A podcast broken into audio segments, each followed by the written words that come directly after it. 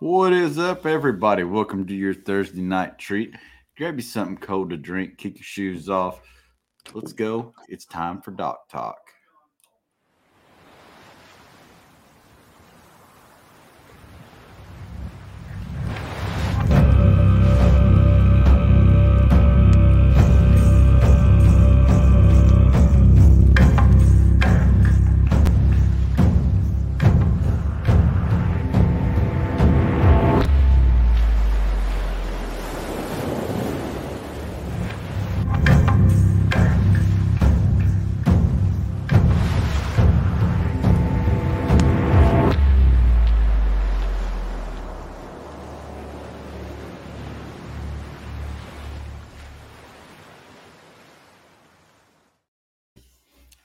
Is up, everybody?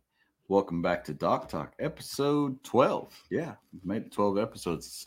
We missed a week, but we're back. We've got two new, well, one old guest, one new guest um, tonight, and uh, kind of let you guys go around and uh, introduce yourselves, tell a little bit about yourselves, and uh, go from there. Michael, we'll let you go first. Uh, am I old because I'm an old man or just an old guest? You're reoccurring. You're reoccurring. Reoccurring. Probably, You're, probably a bit of you're, both, you're now Yeah. a Dock Talk staple. I am, I guess. Okay. Yeah, I'm a staple. Uh, Mike Blatt from TBC Guides, uh, technically in New Hampshire, but a lot of water fish in Vermont, uh, right on the Connecticut River. So get to do both sides of the border.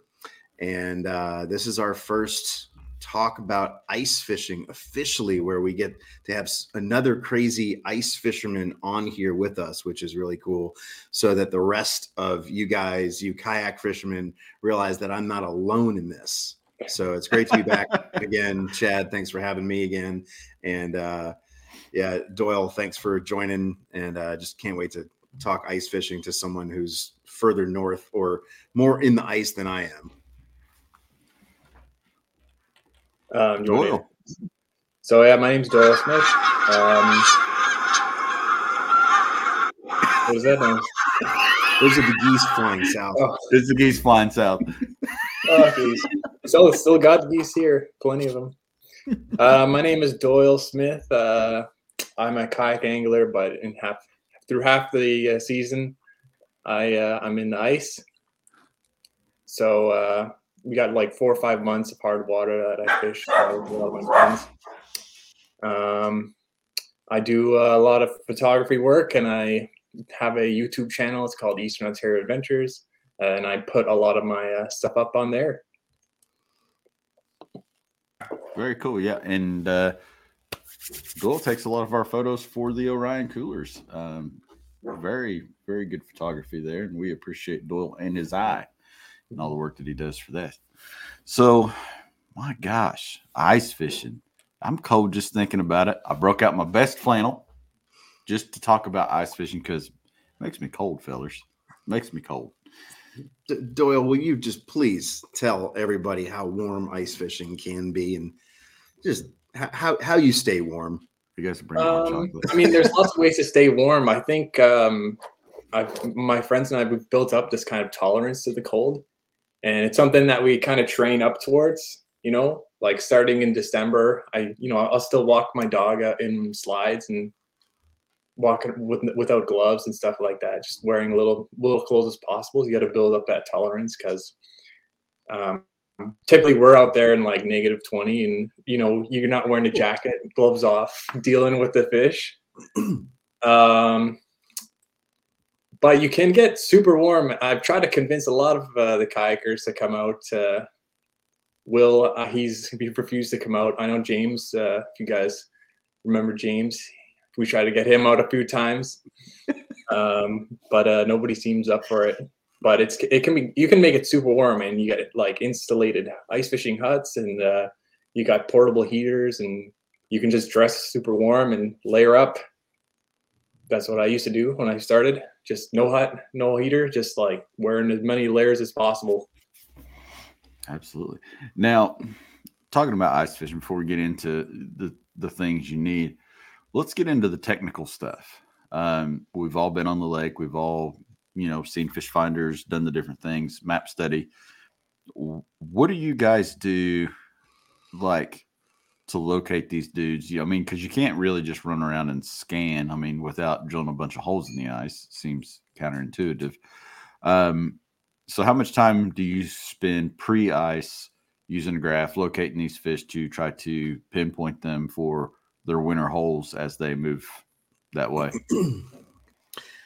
so, you just have to know kind of the behaviors of fish uh, in that temperature. You know, this water can be 32.1 degrees, it can be 33 degrees, just depending on, you know, if there's any current underneath that ice, uh, how much ice cover there is. But typically, if you are fishing around a solid green weed line in late October, early November, and then all of a sudden that ice freezes, those fish are going to start coming up from the depths to right where the break is. And then generally right outside of a weed line is where they will sit and ready for ambush of anything smaller than they are. And so if you know where those weed lines are as a regular fisherman or kayak fisherman, and that body of water freezes, go drill some holes in front of that weed line. And nine times out of 10, you're taking that drill and you're drilling down in five feet, seven feet of water, but those weed columns come almost to the surface. So you start pulling out weeds when you're drilling, that's a good sign. You just move further and further and you just it's not about graphing it it's just kind of it's it's why we take that many fishing rods and that many tip ups and set up that many holes because the fish might be here the fish might be there the fish might be there.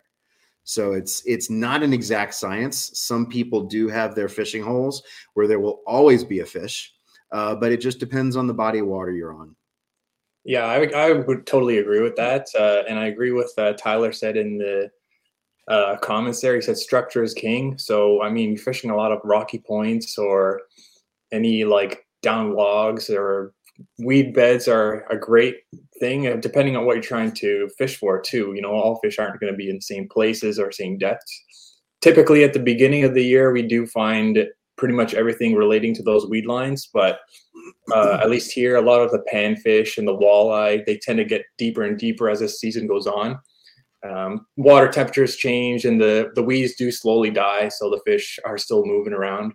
Um, but if you want to hammer like some pike or whatever, um, definitely stick around in the weeds and you can go through tons of pike, panfish, whatever. Cool, very cool. Now, what all species are you guys tackling in your areas um, during the ice season? Whatever we can get. it's kind of, it's kind of whatever you're feeling on the day. However, I don't know how the seasons work there, but we have like the province. I'm live in Canada, so the, the I live in Ontario. The province is split up to, into several different like zones of fishing and different species of fish. You can only catch certain species species of fish uh, at certain points in the year, right? So, in the zone that I'm in, I can't fish for a rainbow trout or brook trout until, or lake trout until January first. You know, same same, same in Vermont. Like uh, I can't uh, after March 31st. I can't fish for pike and walleye. I have to switch off to like panfish. There's some species that are open all year round, like uh, perch or catfish or whatever. Um, but yeah, it really depends. So up until January 1st, um, it's usually panfish, pike, walleye. Then for the first two weeks of January, there's a lot of stocked lakes around that get stocked in in the late fall, and then you could you really want to be out there that first week of January or the first two weeks of January because those lakes get hit hard and people just get there, they pull out all the fish, they keep them all, fry them up. So if you want to catch them, you got to get there early in the season. And then uh, it gets pretty tough to do any trout fishing after that, unless you want to go on some crazy uh, adventures and walk for two hours into the woods, typically. Sounds cold, gentlemen. it sounds cold.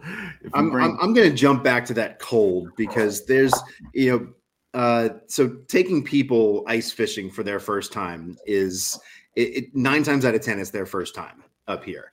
And we have people who are skiing up here for a week in Vermont, New Hampshire, and they want to do something different. They find me on Google or on Airbnb experiences. Like, oh, I've always wanted to try this.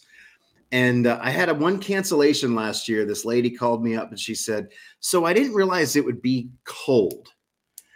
And um, I, I, I said, "Well, I mean, the term ice fishing, you know, it's in the title of the of the activity. You know, it's there's ice." Um, and and this is it was 28 degrees. The sun was shining. There was no wind. But the thing that people don't realize, if you've if you've never been skiing, um, you have to know you have to put sunscreen on when you go skiing. All of those little flakes of snow are little tiny mirrors. Mm-hmm. And if you've ever been out on the water on a cloudy day or under a shade, you know that the sun reflects off the water. Well, it reflects off the snow as well. And when you're out there and it's 25 degrees, 30 degrees, it is warm and you're in maybe your ski clothing uh, let alone ice fishing clothing. And if you're walking around and trudging through any kind of fresh snow, any slush, I mean, you are you're burning calories. And in some of the shallower lakes that I go to, if you don't get to your tip up in time when the flag goes up, uh, that fish only had one way to go in five feet of water, and that's that way.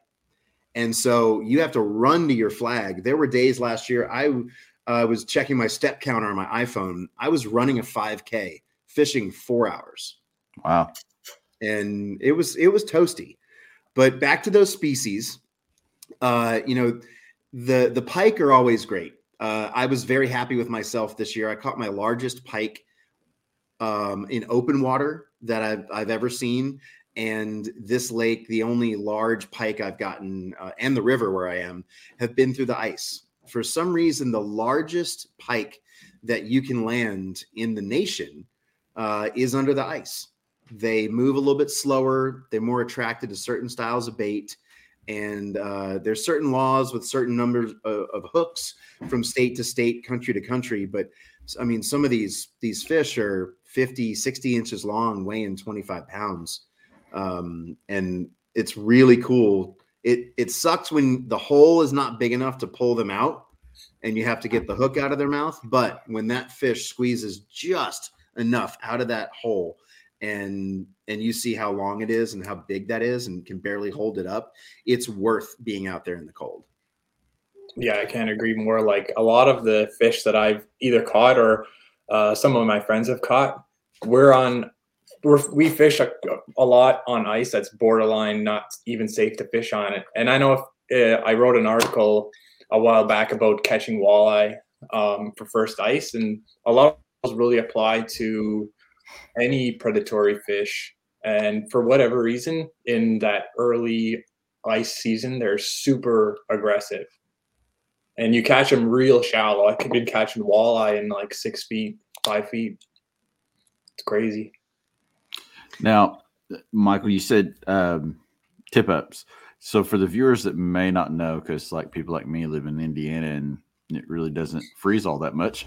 Um, tip ups, vertical jigging. Do you guys want to kind of go through and explain the difference? Yeah, I think Doyle might be better on the jigging side. Uh, you know, I I I don't have that much patience, so tip ups are kind of the way that I go. Uh, so tip ups vary in style. Uh, you have your lay flat, and then you have uh, the style that I use, which has a spool on the bottom. You have a stick basically that goes through the ice. The ice is here, and then right here there'll be a flag and there'll be a little trigger system when you hook that minnow down through the ice. When that spool gets pulled it trips a trigger and that flag will point up like this and uh, you're supposed to see it. And when you get to see it pop up it's really cool. You know when it happened. But when you don't pay attention to one flag and it's usually the one that's the furthest away over your left shoulder sure. where it's you know, and you have to get there before the the the, the line runs out. Um, but in certain states, so in Vermont, you can have eight tip ups per angler, so per licensed angler. So I can have eight tip ups with live bait on it. Doyle can have eight tip ups. You can have eight tip ups. I know some guys who basically have the their truck bed is removable and they take that out on the ice and it's a sled and they have 50 to 100 tip ups and they'll invite friends out to come fishing so they can set up more tip ups it's kind of a similar situation here for tip ups but we can only have two lines. It doesn't matter what if it's a rod or a tip up like you can only have two lines per person in the water wow. um, at all. And your tip up can only be 60 meters away from you it has to be less than 16 years away. Um, and we, uh, I don't know if you do, if you guys, but we put on like bells on the tip ups or something, or just something to make make the noise, especially just so you can hear it. And like once you hear that bell go off, your heart is already like pumping like crazy. And you, um, and you also didn't mention that you got to say fish on. Uh, that's a big. That's very important, or else uh, you probably won't catch that fish. Uh, buddies won't know. Yeah, yeah, exactly. And there's got to be pics, or it didn't happen. My phone's well, ringing. Ryan. We always, have the uh, the woo. No matter where you're at on the lake, um, me and one of my buddies just just to mess with each other, each other there's a woo, and you know, yeah. just like the the Berkley commercial where it's like woo. it's so hard to know. Think, uh, Hard to fake a flag going off, though. I think. Yeah, yeah. Um, some somebody did it. It's a very quick way to never get invited to fish with me again. Um, my my wife did it jokingly one day. Um, you know, she she I wasn't listening to anything she was saying out on the ice, and she she said, "Oh, flag," and I was like, "What?" She's like, "Okay, you listening now?" And uh, she never did it again. But it was it was just to prove a point. But I, I say that to be in with like if you guys want to be funny and call flag or tip up or fish on, um, you'll you'll get invited to fish with me. Never again. So um, Doyle, I do want to show you something. You know, I had uh, some extra dollars laying around this year. Had a very good guide season, and I got targeted on Facebook for this product. And I was like, you know what? Let's let's try this thing. You know what? I mean, let, let, let's just see what it does.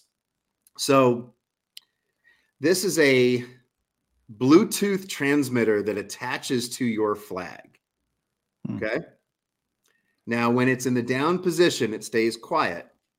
But as soon as the tip goes up, you can program the sounds. I don't know what sound I put on this one. Let's see.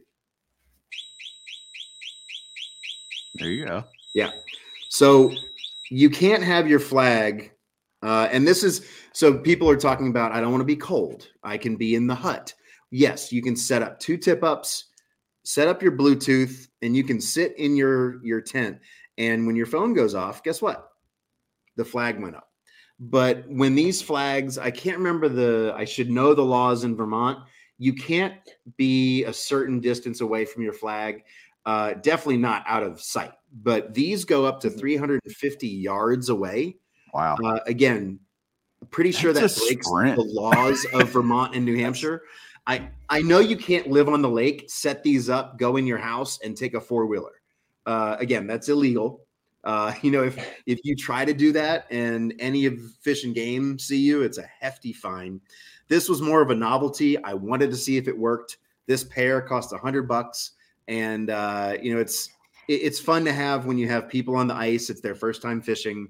Let's say it is negative 10 one day, and you say, Well, how do we know the flag goes up if we're sitting inside? And so this is this is what I have to combat that solution.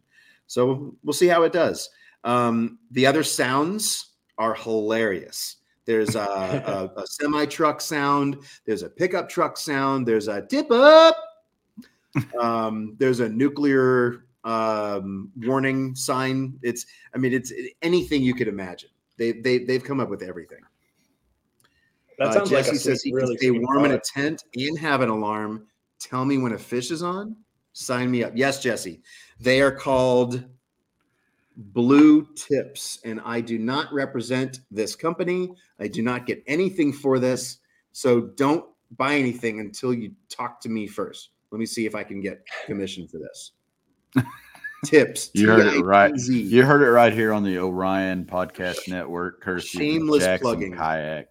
Yep. Dock Talk. I know uh, s- a Um, couple of guys that I've fished with before who are big into carp fishing. They'll put their uh, Mm-hmm. bite alarms on their um, Yeah. on their either like dead stick or on a tip up. Um, Yeah. and it's pretty Carp sweet. Oftentimes, catfish though, guys. I would say that my phone more often than not dies when I'm fishing, ice fishing. So I don't know how long. Um, I don't know how long that would last uh, for us. You're gonna have But to quit uh, calling all them ladies out on the water, Doyle. yeah, right. Yeah, well, you know There- me. There, there is a product you can get that keeps your phone warm nowadays. So if, if your phone Oh, does yeah. die from being cold, there's there are things that you can get. Um, yeah, Panther Vision's got those fancy dancy uh, portable hot hands now, which are sweet, rechargeable. Everybody Oh needs goodness. those. I need those. Just for I don't know. You guys are bringing too much. Too, you guys are bringing a lot of tech into it. All this stuff costs I, money. I, I think that that, that brings up a, a, a really good point, Doyle. Uh, you know, there's a lot of people in the kayak fishing world, especially in tournaments, who are going live. They're Mhm. going 360, and Mhm. there are ice adapter kits to all of these systems now. Have you? I'm curious. Have you used one? Do you know people that use them? I've, I've never cheating? used a live scope, but I've seen I've seen a lot of people using live scope, and I don't know. It's I don't know how to feel about it. I would have mixed feelings about it, but the main reason, like, I don't have a reason to not like it other than the fact that I don't have one. Right. right, right. I think maybe if, if fair. I own if I own one, I'd be on the other side of the fence. Um, I don't know if there's anything as like making it too easy to to catch fish. I think that's a lot Mhm. of people's argument. Like you still gotta you still gotta fool the fish. You know, you still gotta get that fish to bite your your line at some point. Um, so I mean, there's there is like a little bit of an advantage having it, and you can you can kind of tilt it and see structure around and stuff without having to drill more holes. And but I mean, if you have side imaging, you can still get that information on a fish finder. And Mhm. like either either way, when it comes down to it, like the fish is not, not good if he doesn't want to, or if you can't trick him into biting your line So you know even if you can see you know you can see like the size of the fish and uh, like every detail of the fish that you want but there is an I, interesting. you know, my finder is fine. there's Sorry, an interesting podcast. There's an interesting podcast that just come out um, a few days ago. The Village um, podcast with uh, Chris and Trey Zaldain of uh, Bassmaster with uh, Tom Hungerford, and they they're talking about a study on the live scope and how the fish react to it. They went out on a specific lake, went around, looked for these fish that were marked, and then hit them with the live scope because they knew where they were at. So they was able to go out there, hit them with the live scope, and see how they reacted. And it's pretty interesting. So if anybody's looking for something to uh, to watch on that, that pretty fascinating little podcast uh, to check out. So highly recommend it. I'm not going to tell uh, you what happens because that just ruin your whole podcast experience. and uh, uh, I will, you know, shout out to Trait Zaldain for jumping on the bandwagon with Eagle Claw and getting that fishing rod that she made by a Mhm. woman for women. Uh, I have three of them. Uh, my daughter has one. Uh, her biggest smallmouth bass was caught on on Trait Zaldain's uh, rod. I, I I love that. It's a perfect walleye rod. Like if you look at it, Doyle, it's it is made for walleye fishing, but is killer for two to three pound smallmouth bass uh, for young anglers. Uh, it just it, it's a perfect bend, and uh, I just I, I I love it. I really love what she does. I love what both of them do. Now, as far as shanties and stuff like that go, I know you guys talk a little bit about that, the pop ups and the different things. And I believe you both use the pop up style. Any plans on building the super shanty? Hmm. I prefer personally for me because I for for permanent or like big ones, generally you can't move it around, right? Right. So, and I don't really ever fish the same body of water that often. I like to travel, I like to go around and and see where the fish are and move to where the fish are. And it's a lot harder to do that with a permanent hut. And here mm-hmm. you have to register your permanent hut. You have you can only have it on the uh, ice like a certain amount of months, like within different zones. So if I was fishing the Ottawa River, you know, you legally can only have your hut on the ice from January 1st to March 31st. But if you're fishing in the southern zone, you can only have it from January 1st to February 28th or whatever. But it, it, it would be nice to have once in a while, and may, maybe I would, it would, for me, anyways, I would benefit more from renting someone else's big, nice hut for a night or two than having and building my own. Just because I, just because I move around so much. Right. That makes sense. And uh, there's uh, the first time I went ice fishing, uh, this guy had he had two shanties. He Mhm. had the decoy shanty that he set up between his and another guy's so that nobody else would come ice fish at this one spot. Oh yeah. We'll get into etiquette later on. Um, but you know, once you have that that freeze and thaw, if you have a, any warming period in the like last year in February, we had a significant rain event up here. 45 degrees, rain, broke ice dams. I mean, it was it was brutal, but everything refroze. But when you have everything getting wet, refreezing, you can't move that until everything thaws, and you run the risk of it, you know, basically thawing into that body of water. Right. Um, so if you have these these beautiful trailers I see for sale every day on this one Facebook page, you know, for fifty thousand dollars, ten thousand dollars, uh, you know, the, these great camper style RV trailers with basically holes cut in the floor. Uh, they're they're really cool looking. Uh, my wife wants one of the sleds, like looks like Santa's sleigh. Oh yeah, yeah, like it a, has a wood stove in it. That's what she wants. And and there's a guy on a lake uh, close to me here, Lake Morey, who has one. It's red, it's silver, and he looks like Santa. It's really cool. um, and uh, he, but he doesn't have any holes cut in the floor. He just uses it to sit, warm up, set his tip ups, and he just looks out his window, you know, to see when they go up. Uh, but the, the they're really cool. Uh, there, there are some very there's a really cool spot in the Adirondacks, um, Battlefish Charters in New York. Mhm. Yep. Uh, one of Jackson team uh, outfits as well. He has an ice village. He has three or four tents. I think bought a couple of them, and a couple were gifted to him as well. But he uh, ends up connecting all of them, and you can do overnights out there Hmm. and it's it's really cool. That would be something I'd want to do. You know, and those those ten person tents are a thousand bucks. Oh yeah. So you get a couple of those, put them out there. I see a bunch of people spending the night out there. The whole sleeping on the pillow with your with your rod under your pillow like this, you know, and getting woken up by your fishing rod. Um, I don't know. I dropped my phone from the bed to the floor. I can only imagine what's going to happen if there's a hole, you know, in a 30 foot deep pocket of, of a lake.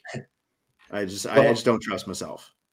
Speaking on the uh, ice, like there's a couple of ice fishing communities around where I live where they'll have. It's almost like driving downtown. You know, um, they'll have a road plowed down the middle, and then they've got forty or fifty permanent huts, and they're all just side by side. But uh, it, for them, it's not as much about the the ice fishing and catching fish. It's more about like the build of community. I don't know how Mhm. much fish they're catching. I've never uh, gone over there, but uh, it's more about just like a community and kind of hanging out. And um, uh, speaking on the h- hubs getting stuck, is there's a lot of people like it's super common, even if it snows 30 centimeters or 12 inches. Um, it, We can do the conversion. so many Sorry. trucks so many trucks get stuck and people's just ice huts get stuck in the snow it's it's brutal and it's very fun for me to watch it's kind of like launching the boats in the summer. Yeah yeah Well, and there's there's there's a, a lot of people who rely during the winter on salvage.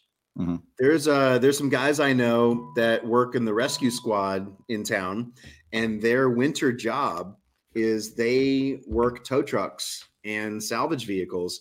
And uh, Lake Winnipesaukee in New Hampshire, you can have 24 inches of ice. You can Mhm. drive onto it with a full size uh, 2500 series truck. Mhm. And then three feet over can be two inches deep, two Right. inches thick. And uh, when these in Lake Winnipesaukee, I mean, there are places where it's 120 feet deep Yeah. and Wow. these cars go for a ride. Now, people are like, oh, okay, we'll claim it on insurance. You know, we lost the car. Guess what? It is illegal to Hmm. leave a vehicle. It's vehicle abandonment. Yep. And uh, you get fines, tickets until that thing gets out of there. So you have to get a tow truck out there, uh, some kind of salvage vessel. And I think in one weekend we had three or four vehicles that were brought up to the top, and they're they're full of mud. You know, it's Oh, it's not like you can save these. Um, uh, but this is the livelihood of some people throughout the winter. You know, if there's no ice, there's no business for them throughout the winter. And uh, unfortunately, somebody might have to lose a vehicle. But like Doyle said, there's there's a community. Somebody sells bait. Somebody sells firewood. Somebody you know makes the best cup of hot cocoa around, or somebody has been working on a certain mash all summer long and makes the best questionable legal, questionably legal liquor in town. Most generally, yeah. Yeah. What's the one in Minnesota called where they like literally? It's like a, it's a tournament, is what they call it, but it's not really as much of a tournament as it is a um, large community gathering to partake in adult beverages. Um, what is that called? But I mean, it's like they fill up the whole lake. It's it's called Tuesday. Yes. Maybe Wednesday. Uh, it's What is most, today? Saturdays up here.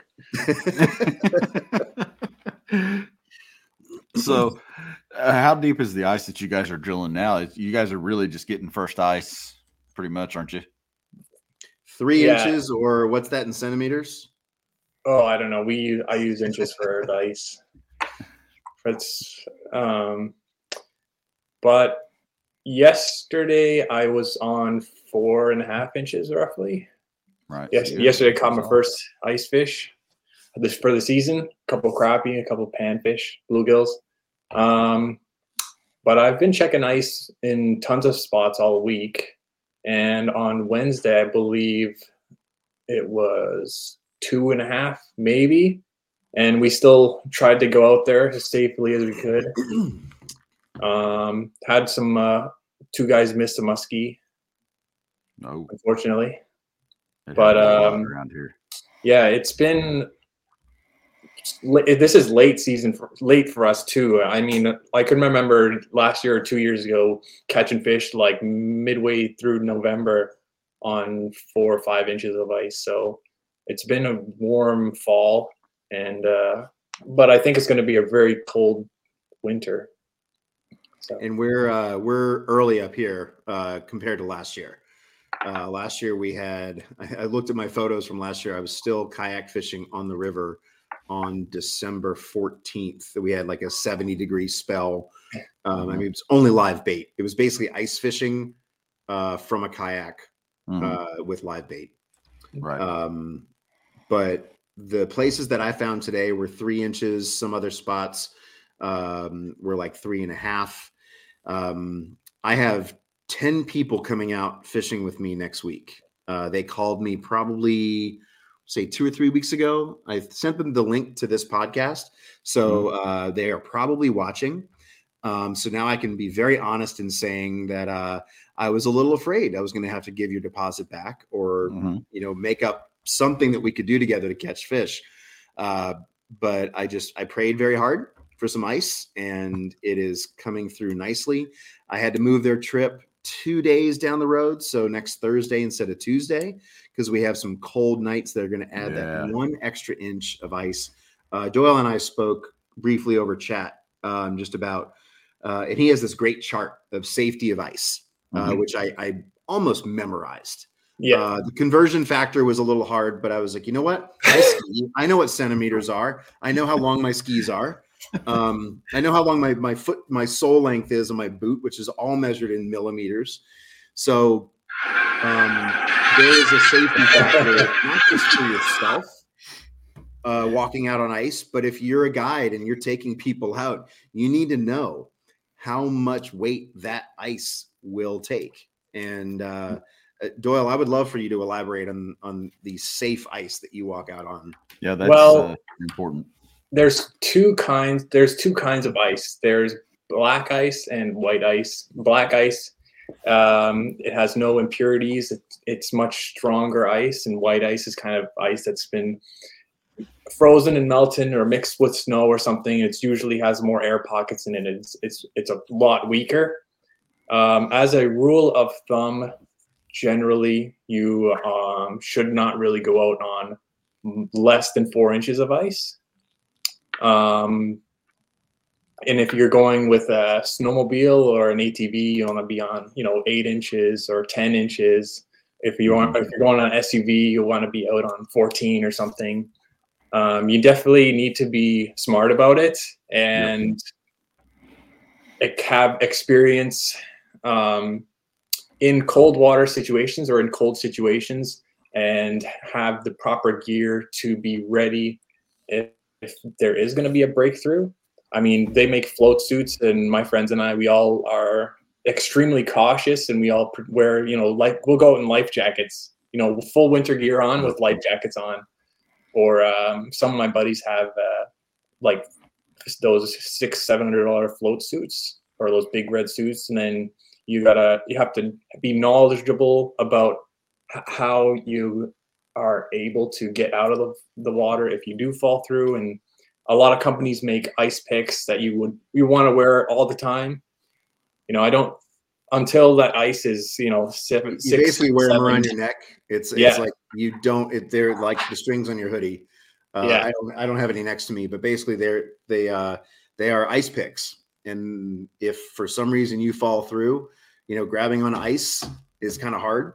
So you just Yep. take these two things. Uh, I have Rapalas, which have uh, finger uh, grooves in them, so there's no slipping, and you just basically use them t- if you need to climb out.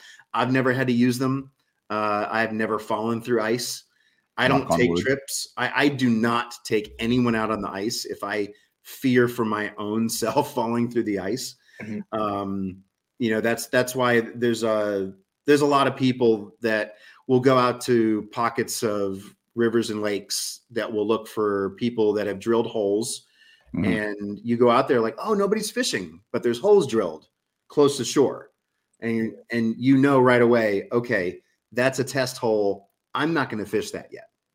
Right. um th- there takes a couple days. So this weekend we have a couple nights that are close to um eight and nine degrees fahrenheit Mhm. which is really good ice making weather next week we have two and one degree nights yes. um, and Around you want Christmas, those clear big drop. skies. Yeah. So, and, and and like Doyle said, black ice or clear ice. If you can see the rocks underneath the ice in three to four feet of water, that's good ice, especially when it's three and four inches thick.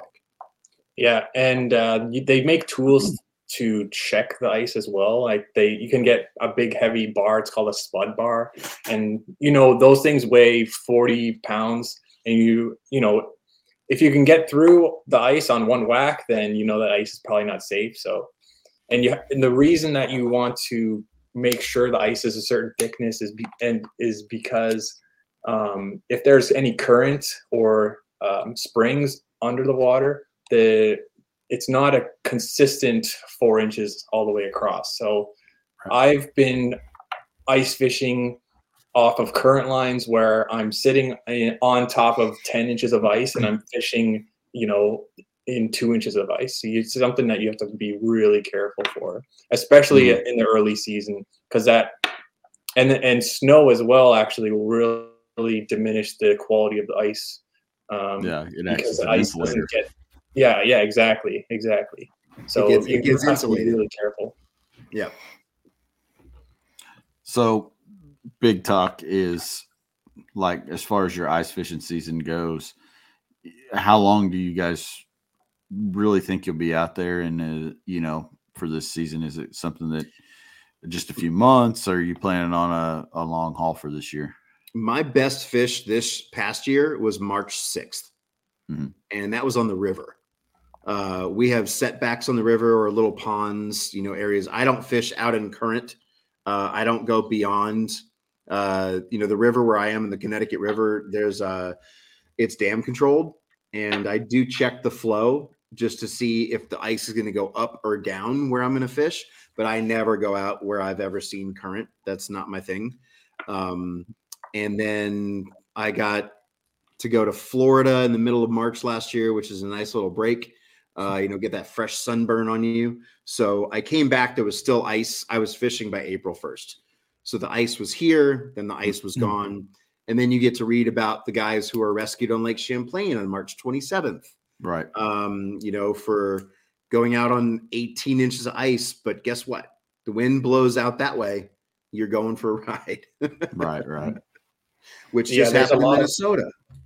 there's a lot of spots on Lake Ontario or or anywhere with like big currents that will just take away. And you've you've everyone's seen you know those TikToks of of penguins jumping from ice to ice. Or that same thing. floating.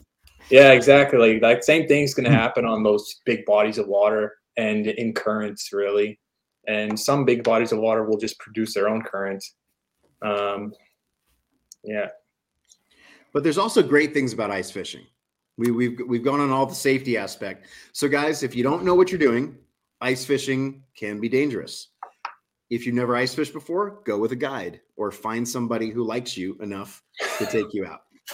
Um, there are bodies of water, especially in the state of Vermont and the state of New Hampshire, that are um, they're they're protected. So no boats ever. You can Mhm. maybe fish from shore. Uh, there are town water supplies that are only open to fishing from shore or no fishing at all. But when it freezes, completely legal to fish. So imagine a body of water that isn't fished until January. That's crazy. And there's a place 20 minutes down the road from my house. I took two trips there last year. One of the best two days of my ice fishing career. Um, it, it was incredible, and it's the it's the town's water supply uh, for this town in Vermont. And the pike were 40 inches long. The bass were six and a half pounds. You also have to understand the large and smallmouth bass. These are the heaviest the fish will ever weigh throughout the year. They 100%. fattened up from the Yeah. fall. They're holding everything in. So when you get to weigh those things on a scale, they are they, they are so much fun, and they are actually legal to keep. You can keep them. You can harvest them. You can eat them. A lot of people don't eat bass during the summer months because of everything else they eat on, and Mhm. some water quality, you know, in the middle of summer is not the best. You don't want to eat Right. fish from that pond. But during the winter months, that water is crystal clear and there's nothing growing in there. That's the healthiest that fish will ever be. It's the cleanest that meat will ever be. And that's Mhm. when they say if you want to eat a largemouth bass or a smallmouth bass, you catch it under the ice. I've I heard don't- Unfortunately, uh, unfortunately for us, there's there's not a lot of places that you can even target bass in the winter. This the, the season closes, you know, mid December. I think it closes this Saturday. Interesting. Um, and then uh, it opens up in July next year, I believe. So there's not a big window for catching bass, but um, it, the same thing goes for a lot of the other species. You know, walleye are by far, I think, the most targeted for harvesting. Um, nobody wants to harvest pike from that Y for that Y bone. um, and for the different bodies of water, I think there's there's a lot of ponds, but you're not supposed to fish them here. Um, there's a lot there's a lot of no fishing signs, although there are some that you can get away with. And uh, but unfortunately, with all the new kind of developments with housing and stuff coming up, a lot of those holding ponds are I think they're going to get ruined in the next couple of years. So that's kind of unfortunate. But some of them hold some monster fish, like real giant fish. Yeah, I think for around here, you know, where I'm at, we basically look at crappie, um, bluegill. There's a few um, walleye. It's not a real big thing here. Um, it's it's more of a DNR. Pro- our walleye are more of a DNR project, and you know, Southern Indiana opposed to Northern Indiana, we really truly have a line um, that divides the state in half as far as where it's super cold and where it's not as cold. Um, and we don't really get that much ice. We might see four inches a lot of times. Um, last year was actually probably one of the first years in a long time that we had ice that was safe enough to, for the guys to truly get on. Um, other than that, yeah, I mean, we'll have 70 degree days here and there or 60 degree days come off and on throughout the winter. And it's just, we've got weird weather. So it just, a lot of times it doesn't work out for us. But there's a lot of guys that'll go up to the lake and they'll fish off the docks and vertical jig and whatnot. And it's a good time. I have a, a funny crappie story. Uh, so Chad, with your uh, your marketing prowess, you're gonna love this.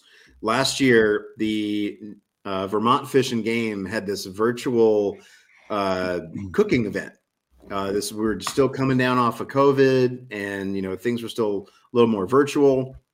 So they decided to hold a cook with us crappie taco night. Ooh. Well, if you're not familiar with the fishing world and the fish of crappie, how to say crappie, all you're reading is crappy tacos. One yeah. person showed up to this event online and it was oh it was it was one of those marketing mistakes that I wish more people would would you know talk about. But uh I mean it's it's a delicious fish. I I have found crappie uh accidentally for my first time this year. Mm-hmm. Um the minute after I accidentally hooked an 85 year old snapping turtle. Uh, that, that's a whole other story. Uh, that was a phone call to Vermont Fish and Game I almost lost a finger. Uh, it's alive. It's it's fine. I mean, it looked like the turtle from um, what was that movie back in the '80s? Never Ending Story. That's what that turtle looked like. Um, but five minutes after I I got that turtle off of my hook, uh, I caught a 12 inch crappie on a uh, chatterbait. I was going for mm-hmm. bass.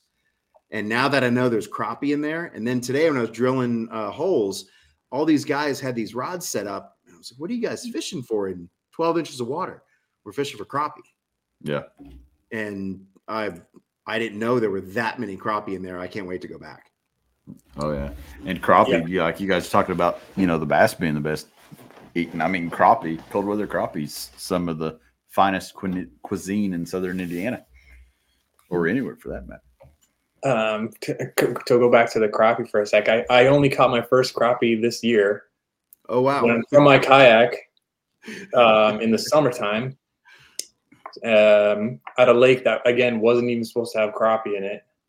So I can't wait to go back to that lake, and it's connected to a series of lakes that uh, I'm assuming now are all going to have crappie.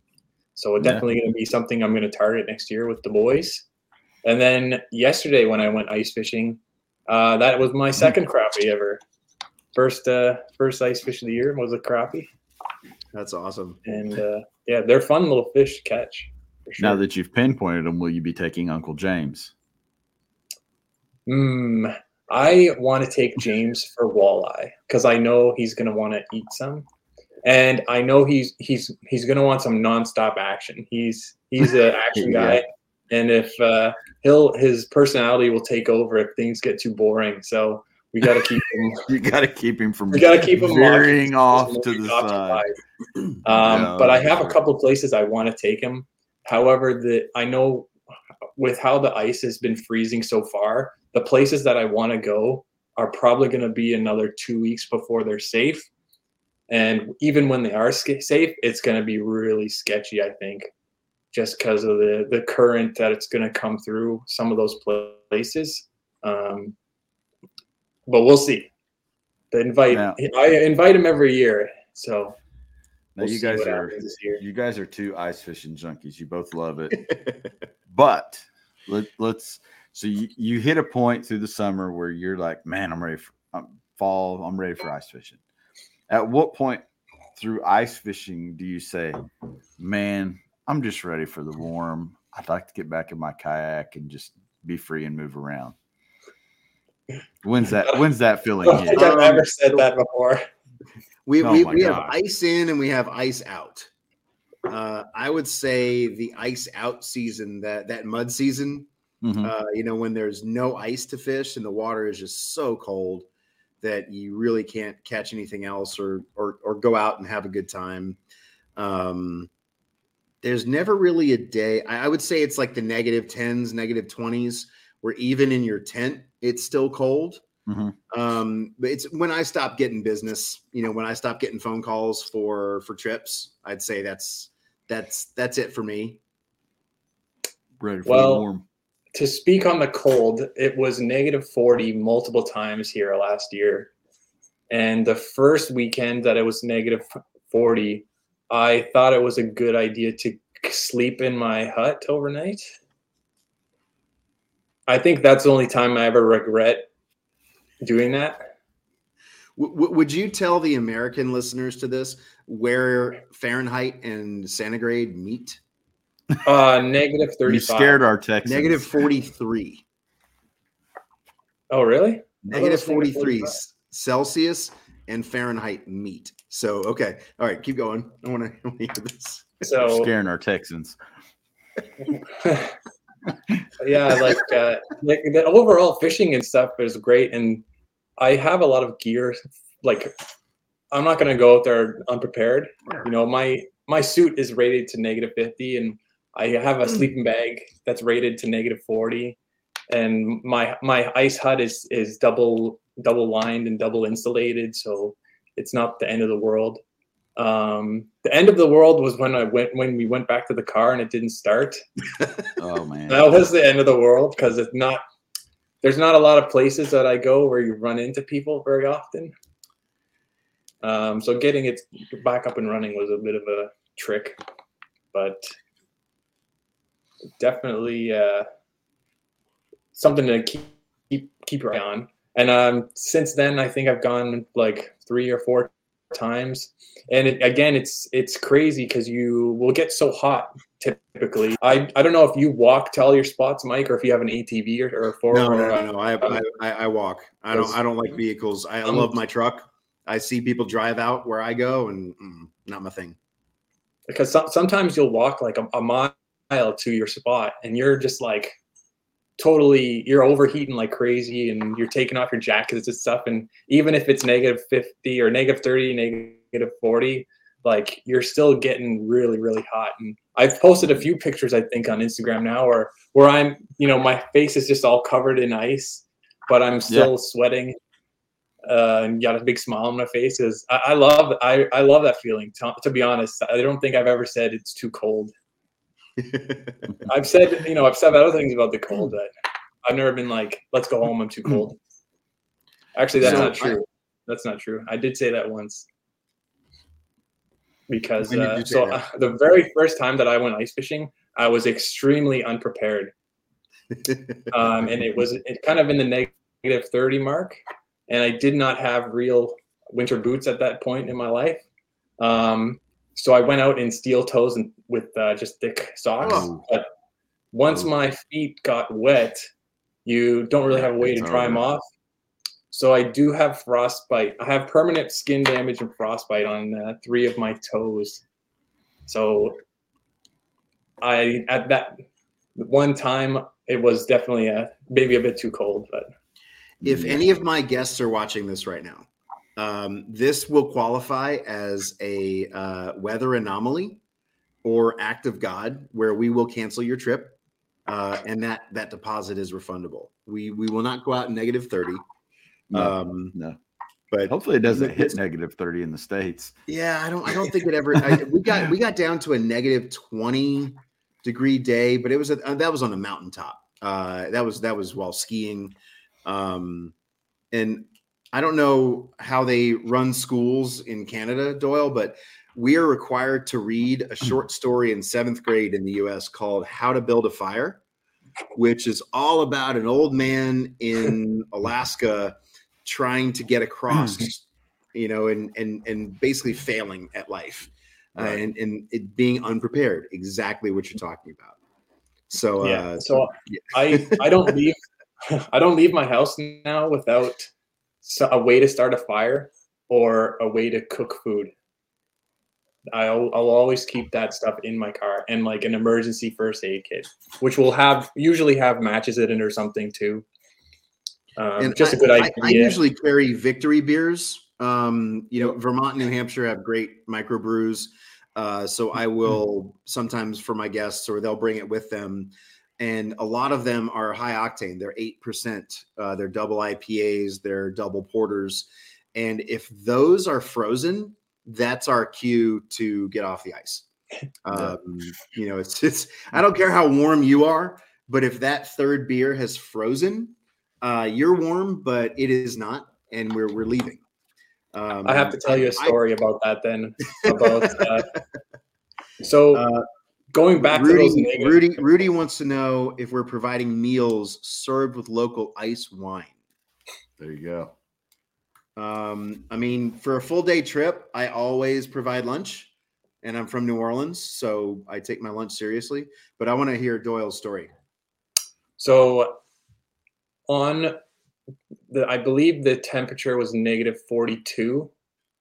Uh one of my buddies, so the oh sorry, the um those little portable ice heaters heat off of little those little green propane tanks. hmm Those little green propane tanks are filled well like the li- the air inside of it turns to liquid at a certain point if it's too cold. Yeah. Well, we figured out that that temperature is negative 42. Wow. When he turned his heater on, the liquid started leaking out the tank and he almost caught his hut on fire Oh my god. because there was the fire was literally everywhere um, on that day. Uh, Golly. This is one of those Darwin Award kind of things. Oh, the, Yeah. the, some of the things that my friends and I end up get up to, it just if you knew us, like the, there's a phrase that's common around people who know me and who just say that's such a Doyle thing. But- Okay, Is this that is where- why- okay, is this that is where you're not a the, uh, okay, okay. We've got Keep going. We've got a that's the end of the story, video. really. It just that's like things things only happen to that either to me or in the presence of me. Just it. some, something that you could never think of but that would happen like something bad is going to happen you don't know what it is but something something's going to go wrong and it's only something that would happen to me At least it keeps it interesting. I mean, everybody needs that friend, though. At the same time, Uh, Doyle. Yep. um, so with you know, kind of closing out this thing here as we're getting close to the hour mark. Um, as outdoorsmen, fishermen, what's on that list for Santa? What's the one thing that you boys want for Christmas? Oh well, If Santa Um, Claus, if Santa Claus was bringing it, and he is real, by the way, any you, you kids listening out there, he is real. Um, what's Santa bringing you? I, I got a little impatient uh, with Santa this year, and uh, I'm I'm Jewish, so you know Hanukkah's usually early. So I, Right. I I I don't look up when Hanukkah starts until I don't know December first, and sometimes it's in November, sometimes it's on Christmas. This year it's on Christmas, um, but I wanted something to attach to my ice sled to let me use my kayak fishing accessories Mhm. and they didn't make a sled like this. And so I realized I had all of these old gear tracks Yep. and parts from kayaks. And I started saying, like, all right, well, I can attach my fish finder here. It'll raise it up 18 inches so I don't have to go down here to the ice to look at my fish finder. Um, I'm going to use the NAR gearbox that Mhm. I have, Yep. uh, connect that to the side of my uh, my jet sled, and then I have I took the rod holders from the NAR, and I'm using that to hold my drill and my bite. And uh, now I have an empty jet sled. So all my gear I was putting inside the sled is now attached to gear tracks on the outside. And um, I'm I'm hoping to I I don't think I can patent this because it's uh, using a lot of kayak fishing accessories, Mhm. but um, there are some plans in place where I can share this model uh, in the near future, and uh, it's it- it's really cool. I can fit everything in the back of my truck, but now everything it it I've taken everything that I can't use for three to four months out of the year, and now I get to use it. And uh, Very I will cool. have some photos I can share in the next uh, week or so, hopefully next couple weeks. But uh, yeah, I I was so jealous of Santa's sleigh, especially watching Santa Claus one, two through seven Yeah. with my seven year old daughter. Uh, that all the cool stuff they made for Santa's sleigh throughout those movies, I wanted on my jet sled for ice fishing. So I I just made Just it. needs just needs tri track. just needs tri track. Yeah. That'd be cool. Are we? Is this like a, a an ice fishing thing that I'm? It don't have to be ice anything fishing. It can want. be a camera, man. It don't have it, hey, whatever you want, whatever you want from the big guy. I don't know. There's one. The only thing that I can think of that I would not purchase for myself is uh, like an 85 millimeter camera lens, like a nice Oh, uh, yeah. prime, like a mm, 1.4 maybe or a- an f2. Some Yeah. that'd be really nice and crispy. I don't have anything in that focal length, and uh, there's a lot of there's a lot of nice photos uh, that I use. You know, I have a giant uh, Canon lens that I use for a lot of my photos, but I, this, if I got an 85 or something, I would replace that probably for and save me, you know, save me a few pounds on the oh trip. yeah. And Wow. uh, if you're walking out for 30 minutes to go ice fishing, you want to save uh, save as much weight as possible. So that's probably what I would ask for. I picked up a cheater lens, um, the Tamron 28 to 200. So far, very fun. It's got a wide yeah. aperture, but it's got a wide range. Um, really stupid happy with it, man. It's a very versatile lens, especially like I said, the aperture as you go in out to 200 is gets a little narrow, but it starts at a 2.8, so it uh, does a lot of things well. hmm Be worth checking out. Yeah, we can Um, talk. Do a whole other podcast on camera gear. That's a whole other podcast. We can get, we can I, get I- weird I would about it. love to learn lenses. you guys are just speaking Greek to me right now. Uh, Doyle, I'm, I'm curious. These places that you walk, are these out into open ice? Or, I mean, are there houses? Are there shorelines? It depends. Um, some places you you'll have to walk down an ATV road to get to a lake. You know, my my car's not going to go, go down an ATV road, especially one covered in snow. So, I mean, I have snowshoes just for walking to places, and I have um, cross country skis just to to get places farther. Even on um, some of the rivers here, like the Ottawa River, uh, one of the places that I fish it is probably four kilometers across or five kilometers, like all, to get all the way across.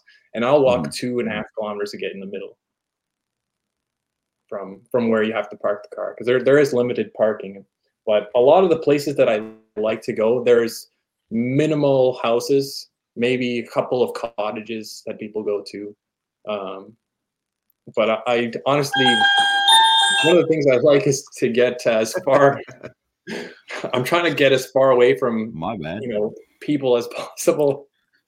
Typically, I don't want to be bad. competing. You know, I don't want to be competing against those villages of fish, uh, fishermen. You know, for for fish. I like going out there and seeing like one or two other pop ups, and that's that's my kind of environment that I like to be in. The reason I ask, and I will share this secret uh, with ice fishing, if you guys have lakes and ponds that you fish normally throughout the year, especially in a kayak, and you meet the people who live on these lakes and ponds. Um, sometimes it takes a bottle of wine, sometimes it takes inviting them out to a beer. But there's one section of one of the lakes that I visit uh, that you have to walk to, like Doyle said, all the way across because you can't park anywhere. And uh, luckily, this fall, I caught a really nice fish, and one of the gentlemen that lives there shares this house with his six siblings, and it was passed down through the generations. You know, and they're all the grandkids of the people who own the house. They take turns having the house. Introduced myself and just said, "Are you here in the winter? May I park in your driveway?"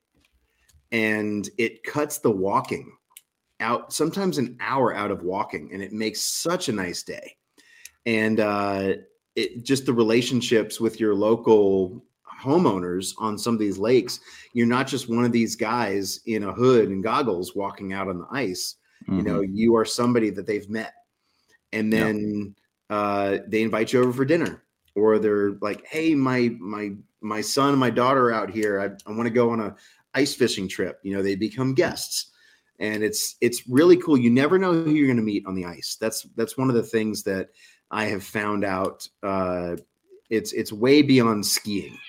You know, it's the people out on the ice. You really never know who they are. Mm-hmm. If they have a house out there, um, you know, if they're going to write an article about you, right? you know, it's it's really cool. Just some of the, the the diversity of people you meet out on the ice while fishing. Mm-hmm. Definitely and you know, there's always fishing communities, um, whether it's on the ice, uh, in the boat, or on the bank. I think there's a there's a fishing community at the tackle shop for everybody, and that's it's one of the really cool things about our sport as a whole. Um, so with that being said, uh, I'll let you guys tell everybody where to find you on the socials, um, how to how to contact you if they want to uh, do some guiding or just want to hear more stories. And go. You want to go first, uh, Matt? Or? Go ahead, Doyle. Uh, well, you can reach me on Instagram. It's probably the best way at Doyle J Smith. And uh, my YouTube channel is called Eastern Ontario Adventure. But if you Google Doyle J Smith, it will take you to uh, any one of those things. Um, yeah, and I post photos quite a bit on uh, Instagram. Like uh, Chad said before, I I do a lot of content for Orion um, and Jackson, and mm-hmm. uh, we'll well, a lot of that stuff will be uh, popping up soon as the as the ice becomes a little bit thicker, and I will be posting or I'm going to attempt to post weekly videos on my adventures. So if you want to uh, check that out, uh, feel free to drop a by. There you go. And if Jackson has anything to say about the quality of any of your photos you are taking, oh, uh, just say, you know what? Uh, I need a new lens. Stop here's, it, Mike. Here's, here's, Mike, here's what I want. Mike, Mike, mute, Mike, mute.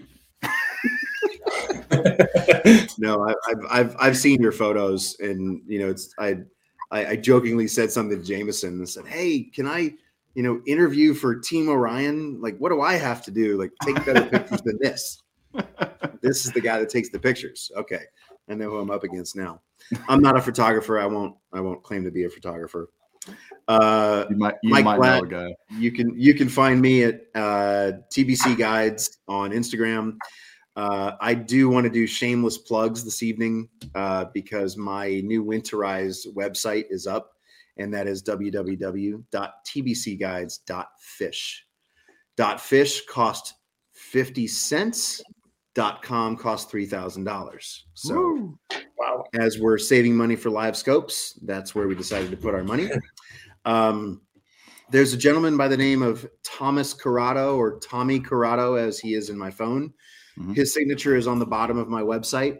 He is a sophomore at Dartmouth College and he came to me last year. I was working for a tech startup, and he said, How did you get into this?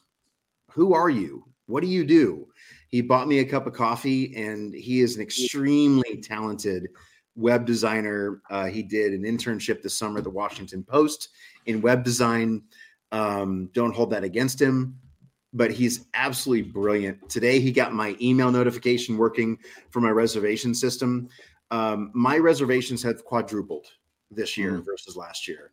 uh, because of what this kid has done. I'm sorry to say a kid. He's 20 years old. I think he's 20 years old, but we all started somewhere, and he's absolutely gifted in what he does and the way that he captures what I'm trying to present to people wanting to learn how to kayak fish as well as ice fish is Mm. absolutely amazing. Um, also, Jackson Kayak, thank you again for having me on the, the regional team in the Northeast. And last but not least, Outdoor New England, uh, which is in Franklin, New Hampshire.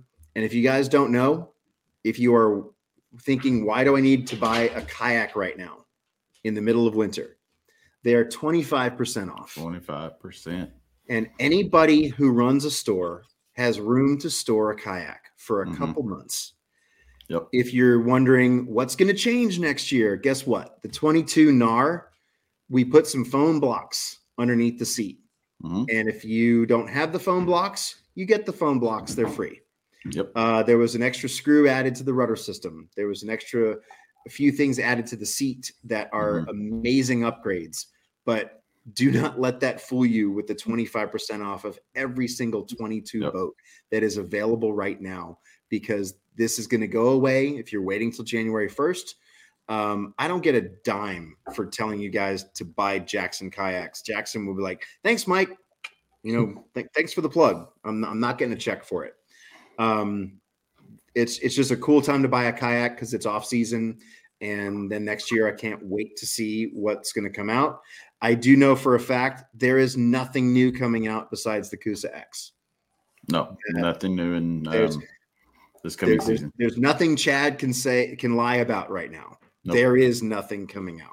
This is this is it. we got two very cool boats um, We- that we come do. out in 2022, and you know, Coosa X will be your be your big 2023 boat along with the 2023 Knarr FD um, and the Flex Drive Mark IV in all the uh, FD boats and Blue Sky Boat Works. So that alone, you know, for a 2022 boat, whether you're looking for a Blue Sky Coosa FD, Bite FD, or the Knarr, um, now's the time to jump on one and, and grab that Mark IV because that thing's amazing. It really, it really is compared to the to the other drive. Not that there was anything wrong with the uh, 3D version of the Flex Drive, but this one here is just man, it's so sweet. And So- thank you again, Marty from Outdoor New England. Uh, my Coosa X, I think he said it's arriving tomorrow. We're supposed to get Mhm. 18 inches of snow.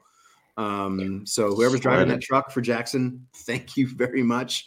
Uh, it's going to stay in that warehouse for a little bit. I might use it as a sled. Um, We've done it. it's gonna be there for a while.